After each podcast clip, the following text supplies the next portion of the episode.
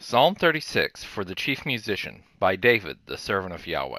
A revelation is within my heart about the disobedience of the wicked. There is no fear of God before his eyes, for he flatters himself in his own eyes, too much to detect and hate his sin. The words of his mouth are iniquity and deceit. He has ceased to be wise and to do good. He plots iniquity on his bed. He sets himself in a way that is not good.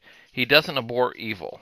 Your loving kindness, Yahweh, is in the heavens. Your faithfulness reaches for the skies. Your righteousness is like the mountain of God. Your judgments are like a deep, great deep. Yahweh, you preserve man and animal. How precious is your loving kindness, God! The children of men take refuge under the shadow of your wings. They shall be abundantly satisfied with the abundance of your house. You will make them drink of the rivers of your pleasures. For with you is the spring of life.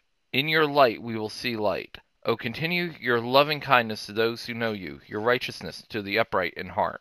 Don't let the foot of, of pride come against me. Don't let the hand of the wicked drive me away. There the workers of iniquity are fallen. They are thrust down and shall not be able to rise.